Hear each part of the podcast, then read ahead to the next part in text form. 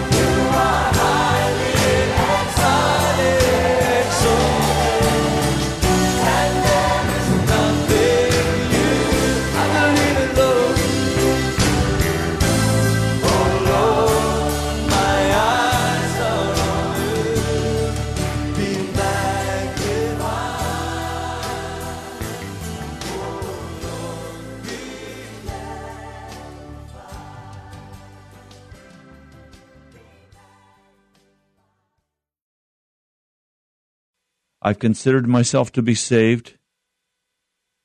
I thought I was walking with Jesus, but I have to admit, I've never entered the narrow, the narrow gate. I have always added Jesus to an already wonderful life. I have not turned over the control of my life to Jesus Christ. He is not the owner of my life. Now, this is a person who's been a Christian all their lives. This is not uncommon. This person is describing a condition that will take them to hell.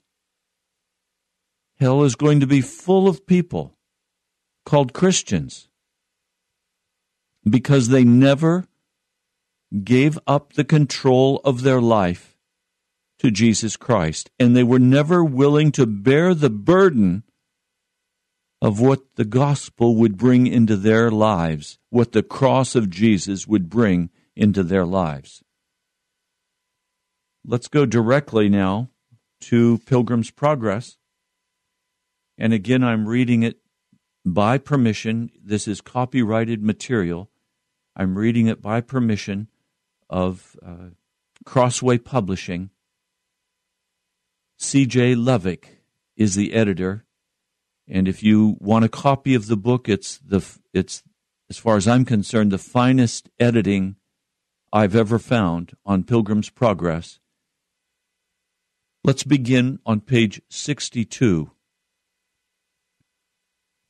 The background is that Christian has left behind his experience at the cross and he's continuing up that narrow, straight way. And remember, the way he's been instructed, he can always tell the right way from the wrong way because the right way will always be the straight way. The wrong way will be the crooked way. So Christian has just dealt with three men who are in chains, who are in bondage because of their unwillingness to deal with their sin. And so now, as he is making his way up the straight and narrow path toward the celestial city, he saw two men come tumbling over the wall on the left side onto the path. They immediately came toward Christian. The name of the one was formalist. The name of the other was hypocrisy. You realize formalist is the person who is interested in simply going through the rituals. He enjoys the rituals of church. He enjoys the, the music. He enjoys the fellowship. But he is not really a follower of Jesus Christ. And then you have hypocrisy. This is the person who says, I'm saved, but in fact they continue to walk in sin. Soon they were walking with Christian on the path. Christian immediately began to engage them in conversation.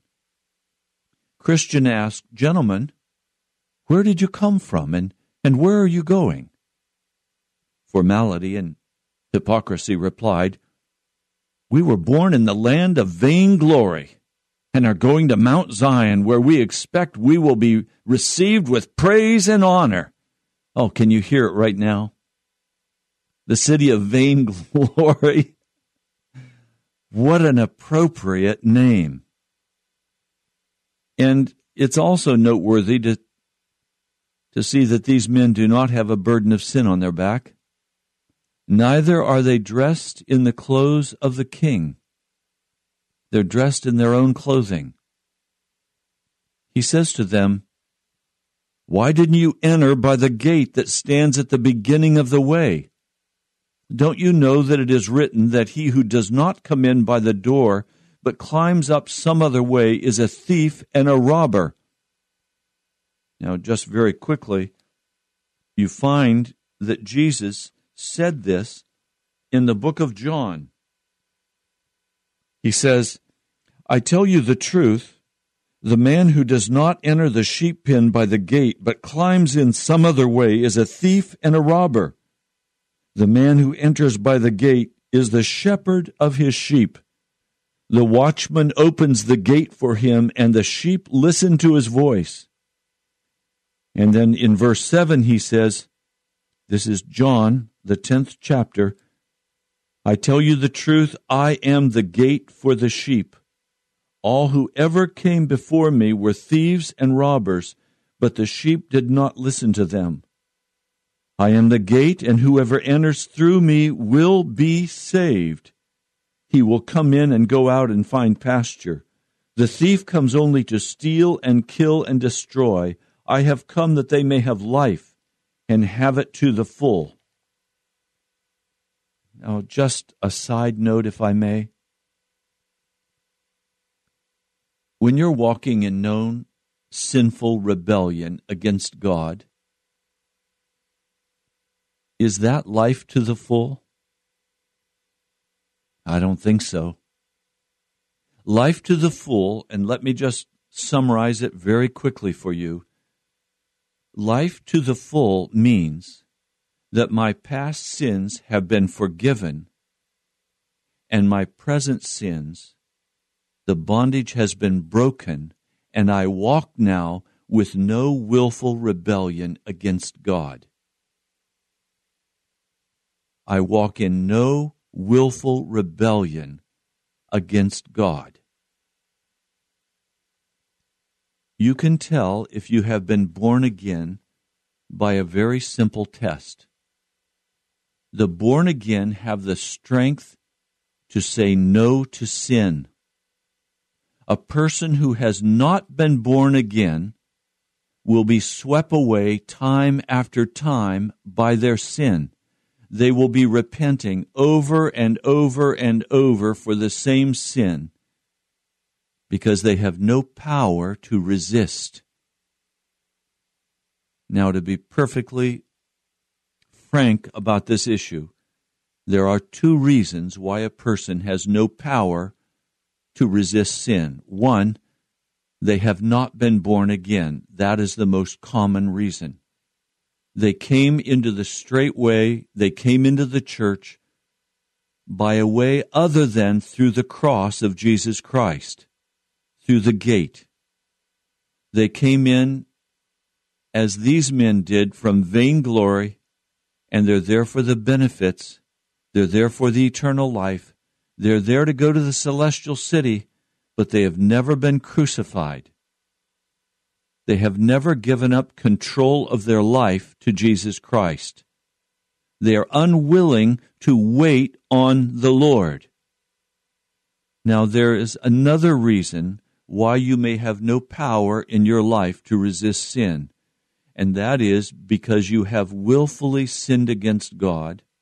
You have done so time after time, and according to the scriptures, you have rebuilt what was once destroyed.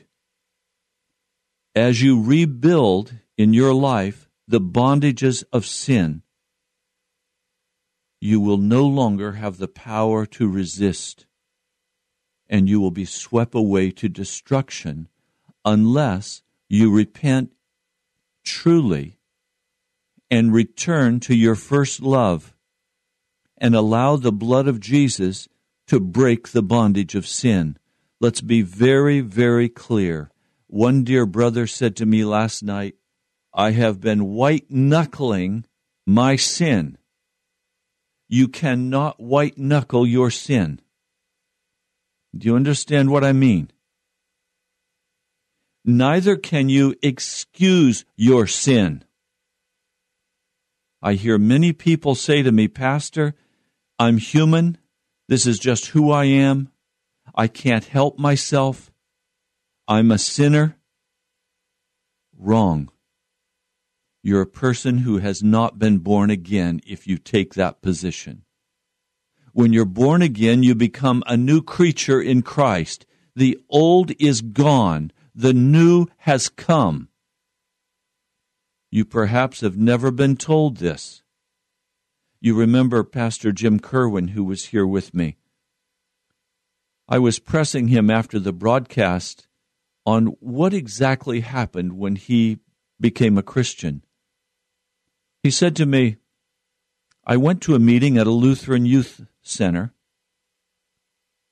and I was simply given the four steps to enter into Jesus Christ. And he said, When I heard this, my heart said, Of course I want this, please. And they prayed together a sinner's prayer. And he said, Everything in his life totally changed. He had no desire for sin. He had no desire for wickedness. He was a changed man. He said at the same time, another person went through the same process, and he noted from week to week after that that there was no change in this person's life. So, why would it take in one man's life and not in another? with both of them considering themselves to be born again, both of themselves considering that they are saved, but in truth, only one man was saved. The other man was still lost, but he was claiming that he was saved because he continued to walk without power. He continued to walk in his old ways. Nothing changed. Well, what makes the difference is what goes on in a man's heart. It is the submission of my life to Jesus Christ that allows the Holy Spirit to come in by the blood of Jesus and break the bondages. Now, Pastor Jim's experience is quite unusual. Most people require a fair amount of time to deal with the log of sin that they have in their lives.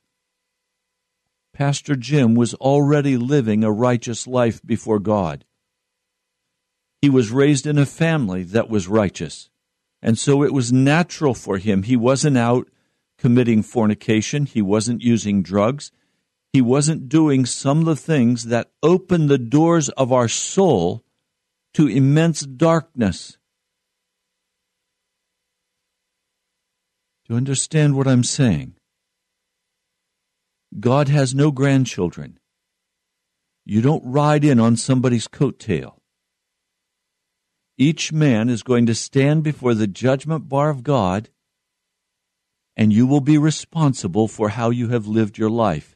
And if you have believed the lie that the blood of Jesus covers you and your sins, and you can continue to walk in that sin, you have taken the modern church's Kool Aid, and it will take you to hell. You're going to have to get serious about your sin. And you're going to have to give up the control of your life to Jesus Christ if you expect to walk into the celestial city. But now Bunyan gives us more.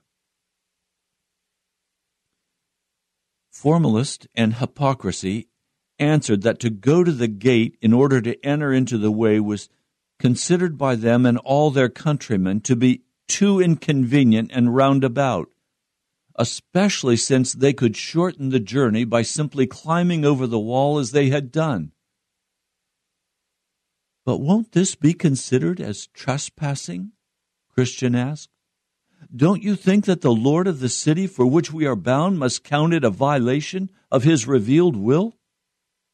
Formalist and hypocrisy told Christian not to worry about it, since it had been the custom of their land for more than a thousand years.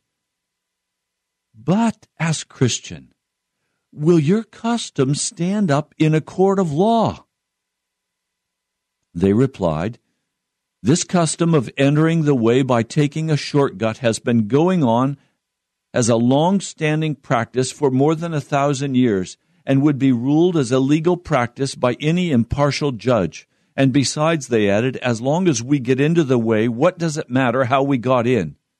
If we are in, we are in.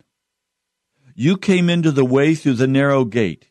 We came tumbling over the wall, and since we are both in, who is to say that your chosen path is better than ours?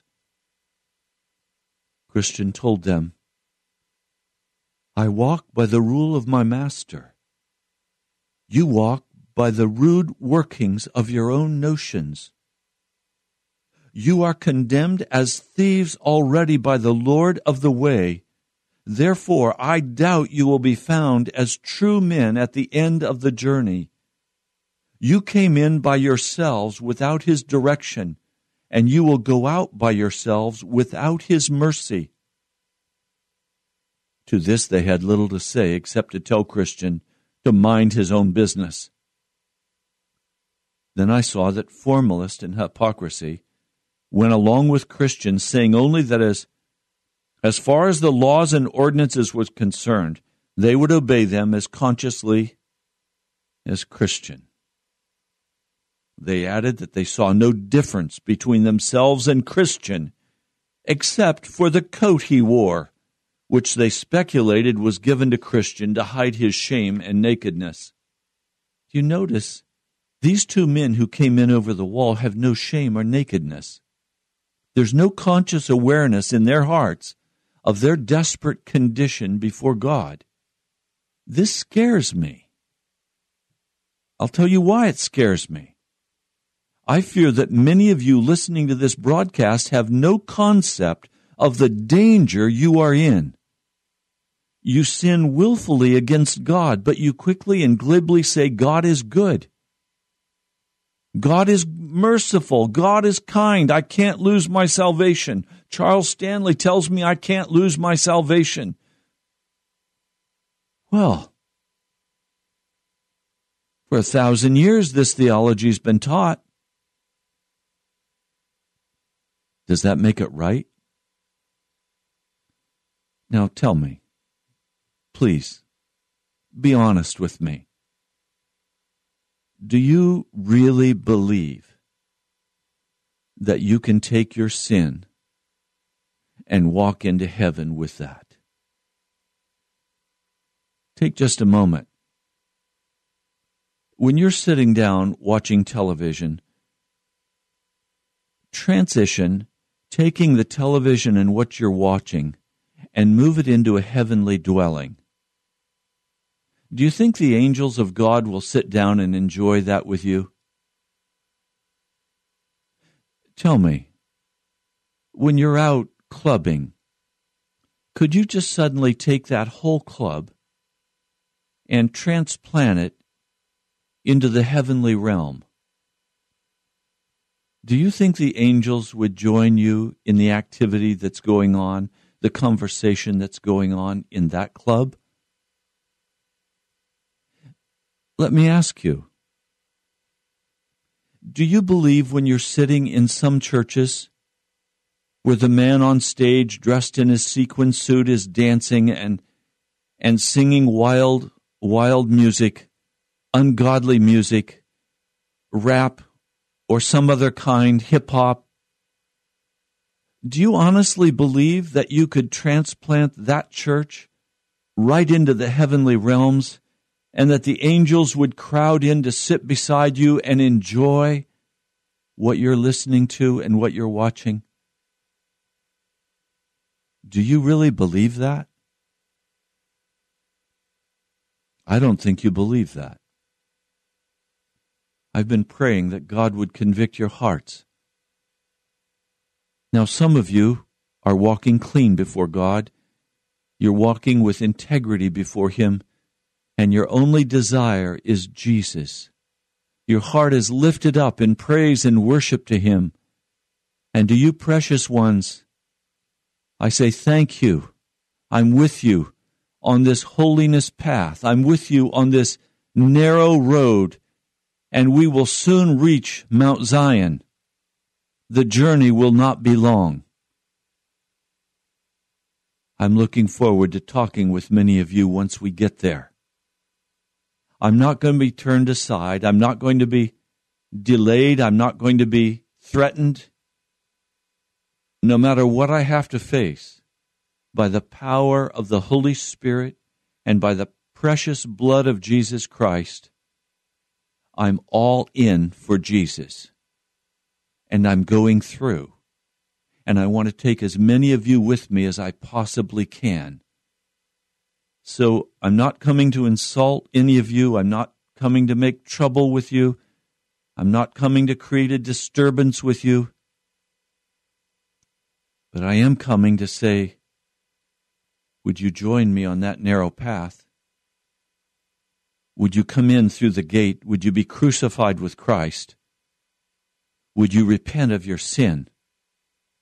And would you join me and walk clean before God? I can't tell you how wonderful it is to wake up in the morning. And the first moving impulse of my soul as I awaken is a song of praise to Jesus Christ.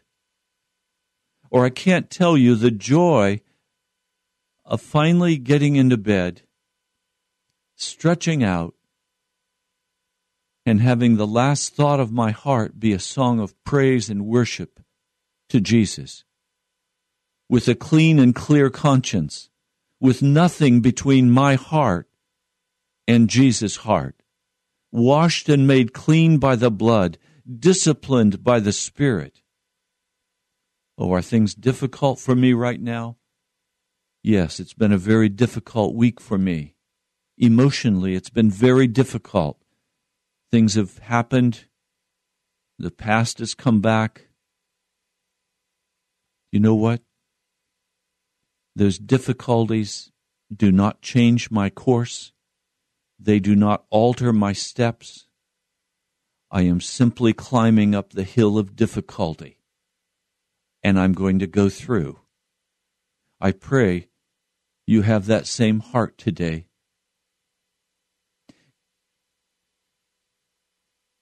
They added that they saw no difference between themselves and Christian except for the coat he wore, which they speculated was given to Christian to hide his shame and nakedness. Christian responded, You will not be saved by keeping laws and ordinances. You cannot be saved because you did not come in by the door. As for the coat that is on my back, it was given to me by the Lord the Lord of the palace where I am going, and is, as you say, a cover for my nakedness. I take it as a token of his kindness to me, for I had nothing but rags before. Besides, I take some comfort in the fact that when I come to the gate of the city, the gate of the palace, the Lord of that place will surely recognize me, since it is his coat on my back, a coat that he gave me the day he stripped me of my rags. Now, let me stop again. This is a real physical coat that he's speaking about. All of his rags were stripped away, and he put on an actual coat, a real coat that keeps him warm the righteousness that we are given by Jesus Christ is real righteousness. It is real innocence. It's not a make believe like the king who had no clothes. This is real righteousness. This is righteousness that makes a difference in the way I treat other people. It makes a difference in what I do with my money and my time. It makes a difference in what I watch and what I eat. It makes a difference in every aspect of my life. This is real righteousness that has been given. That's why the word justify in the Old English meant to make righteous. So let's go on. This is page 65. I also have a mark on my forehead, which perhaps you've not noticed. One of my Lord's most intimate associates placed it on my forehead the day that my burden fell off my shoulders. This is the seal of the Holy Spirit. This is the first seal spoken of in the first chapter of the book of Ephesians. Also, I've been given a scroll to read as a comfort to me as I make my journey. I was also told to return it at the celestial gate as an assurance that I will be welcomed into the celestial city. And this scroll that he's speaking about is the inner assurance of the Holy Spirit that he is washed clean before God. It is also the precious promises of Scripture. And God is a God who is faithful. I spoke with a woman last night who said to me, I have lost my assurance. I'm dry inside. She has lost her scroll. It no longer comforts her heart. So I began to question why she had lost this precious scroll and discovered that she has not been spending time reading the scriptures. She's not been spending time praying. She's been acting like a glutton with food. She's been impatient with others. She's disconnected from the Holy Spirit. She is grieving the Spirit of God from her life and she is spiritually attuned enough to know that the Holy Spirit is leaving her because she has left the Holy Spirit. I fear for some of you because probably you're not spiritually enough attuned to even know that you have grieved the Holy Spirit from your heart. Some of you slipped in over the wall, so you have never received that seal of the Holy Spirit. I'm not talking about speaking in tongues. I'm not speaking about the giftings of the Spirit. I'm speaking about the first seal of the Holy Spirit that assures your heart that you have been washed, that your sins have been forgiven, and that you are on the narrow path. You are crucified with Christ. You no longer live, but Christ lives in you. This is a precious, precious seal. And this, this scroll is that assurance that you carry with you constantly with the precious promises of God that you can take out and read as you read the scriptures. To this formalist and hypocrisy gave no reply. They just looked at each other and laughed. Then I saw that they all kept walking along the path, except that Christian walked up ahead and had no more conversation with formalist and hypocrisy. He only talked with himself, sometimes sighing, sometimes encouraging himself, and often refreshing himself by reading from the scroll that one of the shining ones had given him. I saw then that they all went on until they came to the foot of the hill of difficulty. This is the hill I was referring to earlier that I've been climbing this week. At the bottom of which was a spring of fresh water. Here the men were faced with a choice of three paths the path that led directly from the gate continued straight up the steep hill. Another path turned to the left, and a third path to the right of the hill.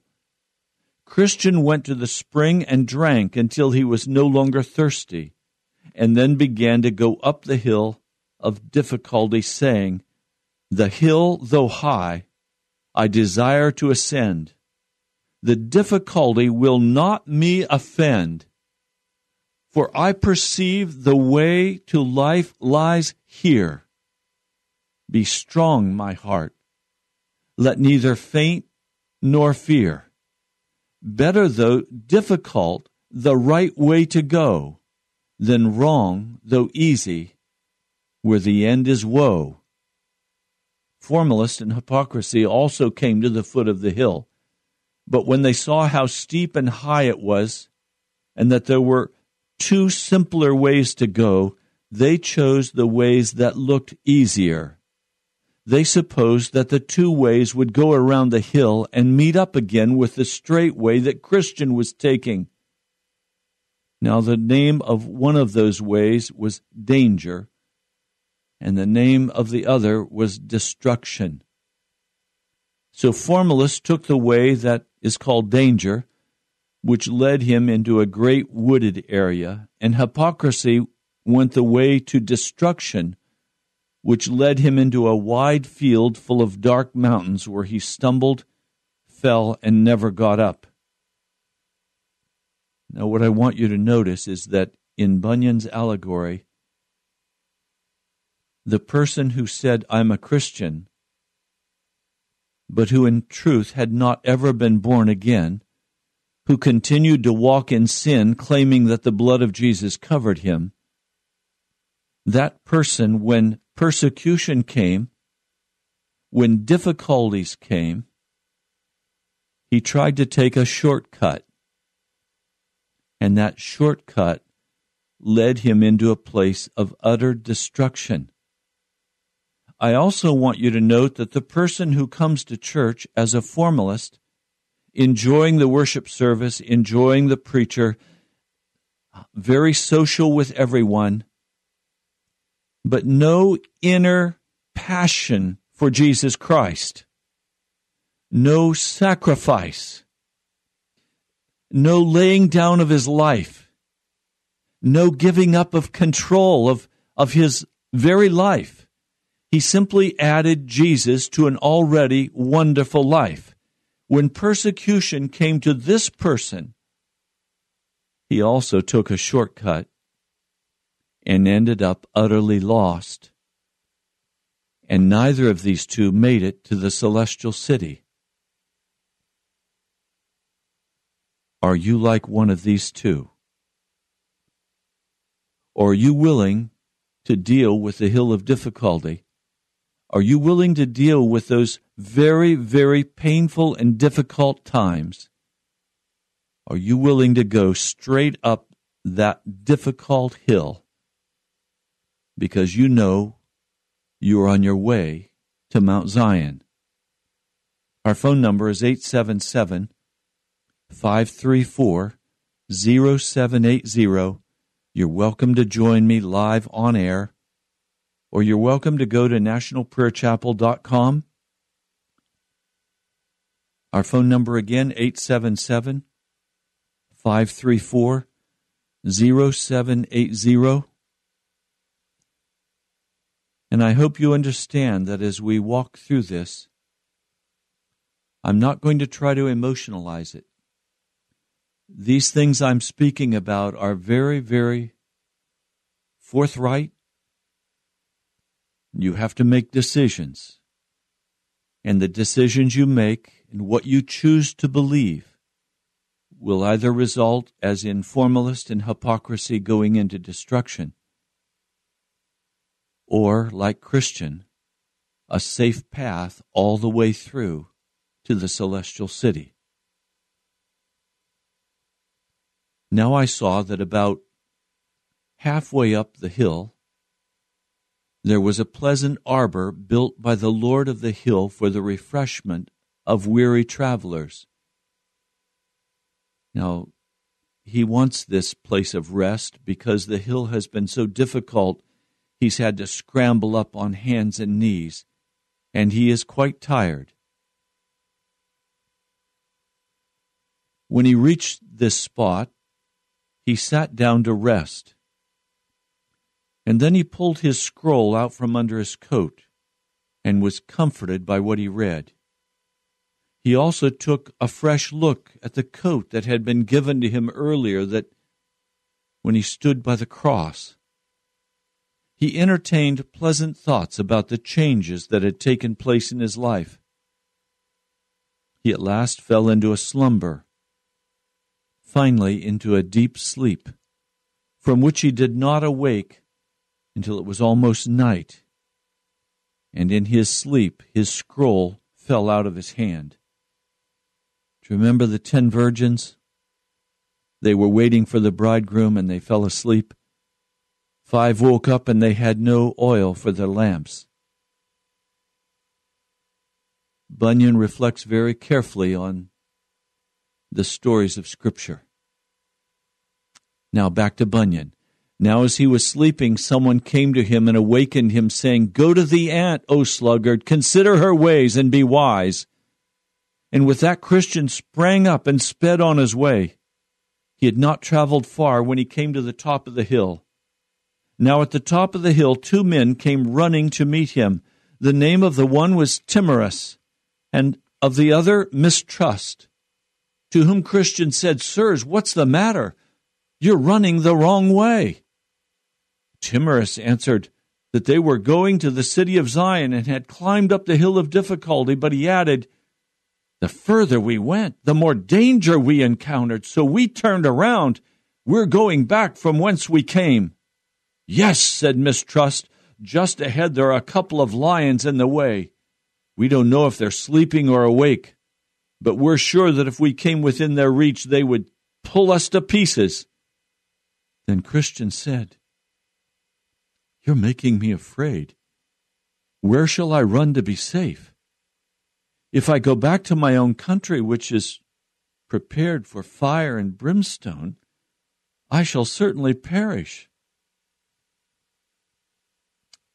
If I can get to the crystal city, if I can get to the crystal city, the celestial city, I'll be safe. I must go forward. To go back is nothing but death. To go forward is fear of death and life everlasting beyond it. I must go forward. So mistrust and timorous ran down the hill, and Christian went on his way. But thinking again of what he had just heard from the men, he felt in his coat for his scroll so that he might read it and be comforted. But it was not there. Then Christian was in great distress and didn't know what to do. He wanted to be comforted by the words of the scroll, and also he knew it was his pass into the celestial city. He stood still and became very perplexed and didn't know what to do. At last he remembered that he had slept in the arbor that is on the side of the hill. Falling down upon his knees, he asked God's forgiveness for his foolish act, and then went back to look for his scroll. All the way as he went back, there was great sorrow in Christian's heart. Sometimes he sighed, and sometimes he wept. And oftentimes he chided himself for being so foolish as to fall asleep in that place which was only erected for a little refreshment for the weary. So he went all the way to the arbor, carefully looking on this side and on that, hoping he might find the scroll that had been such a comfort to him on his journey. Finally, he came within sight of the arbor where he had previously sat and slept.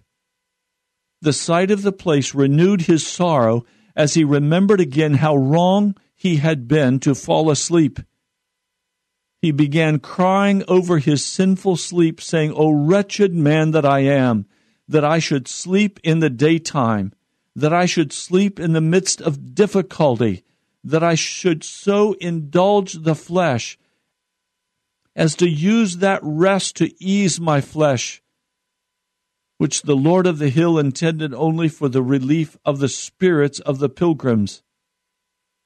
How many steps have I taken in vain? This is what happened to Israel for their sin, and they were sent back again by the way of the Red Sea. I'm now retracing those steps with sorrow that I might have traveled with delight had it not been for this sinful sleep. How far I might have been on my way by this time. I am forced to retrace those steps three times over that I should have traveled only once. Now I'm about to enter the darkness of night, for the day is almost over. Oh, that I had not slept. Christian sat down in the arbor and wept. But at last, looking sorrowfully down under the seat, he spied his scroll. With trembling and haste, he snatched it up and put it into his coat. No one could have made him more joyful than this. I'm sorry, no one could have been more joyful than this man was after he had retrieved his scroll. The scroll was the assurance of his life and acceptance at the celestial city. He placed it carefully in his coat. He gave thanks to God for directing his eyes to the place where it lay, and with joy and tears began his journey again. Christian quickly went up the rest of the hill, but before he reached the top of the hill, the sun went down. He recalled again the vanity of sleeping at the arbor, and so he began to talk with himself. O sinful sleep! For that little rest I am now making my journey in the dark of night. I must walk without the sun. Darkness must cover the path of my feet. I must hear the noise of the doleful creatures because of my sinful sleep. Just then he remembered the story of mistrust and timorous and was told how they were frightened by the sight of the lions. Then Christian said to himself, These beasts prowl in the night looking for their prey. And if they should meet me in the dark, how can I escape from them? How should I keep from being torn in pieces by them? Do you see the emphasis that John Bunyan is placing on this inner assurance of the Spirit? And I wonder have you ever possessed the inner assurance of the Holy Spirit that you've been forgiven for your sins? cleansed from all unrighteousness, and you no longer walk in any willful sin against God. It is a lie that you have been taught that man must always sin. That is a lie from the pit of hell. You must not sin, or you lose this scroll.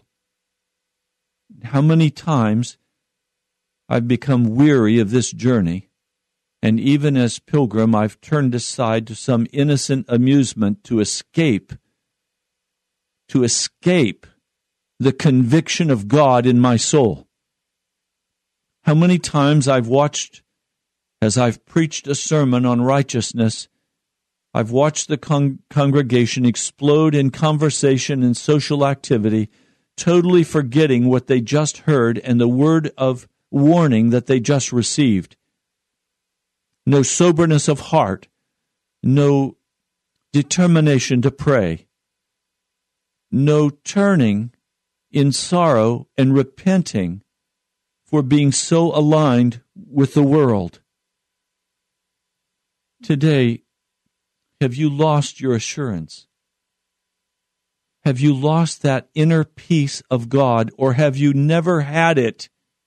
Have you been one who has been following in the narrow way. You've been going to church, you've been paying your tithes and offerings, you've been helping other people, but you know in your inner being you're still empty. You're still the same as you were before you started all this. Oh, perhaps you've improved some outward behaviors. Perhaps you're not as obvious in your sin. But be honest with me. Do you have an inner assurance today of the presence of the Holy Spirit in your life? And are you free from all willful sin? If you tell me you have an inner assurance of the Holy Spirit's presence and you're walking in willful sin, then your assurance is coming from the devil, not from the Holy Spirit. And he loves to trick people. The testing of this is both the inner assurance in accord with the word of Scripture and the life that is being lived in accord with the teaching of Scripture, walking righteous before God. If either of those are missing, then what makes you think you can possibly enter into the celestial city? If you've never been crucified with Christ, how can you enter? if you've never really been lost, how can you be saved? My heart concern today as I prayed and prepared for this broadcast was for you, dear ones, who have no assurance of salvation in your heart, and your life does not reflect the righteousness of Jesus. Your use of money, your use of time, what you watch, your entertainment, your attitude is reflective of the world around you not of Jesus Christ. I want to pray for you today. Almighty God, as we close this broadcast today, I am asking for a deep conviction of your Holy Spirit to come and reveal to each one listening whether or not they are walking in righteousness before you or whether they are walking in sin whether they have been born again or whether they are aliens who have climbed in over the wall and simply tried to fit in. Lord, I know your heart today is that men and women would go back to the beginning and enter through that narrow gate and be crucified with you, Lord Jesus. I pray now, mighty God of heaven, bring your conviction to the heart of every person listening in the name of Jesus. Amen. I'll be with you again tomorrow. God bless you. Great joy. Now unto him who is able you from falling and to present you blameless before the presence of his glory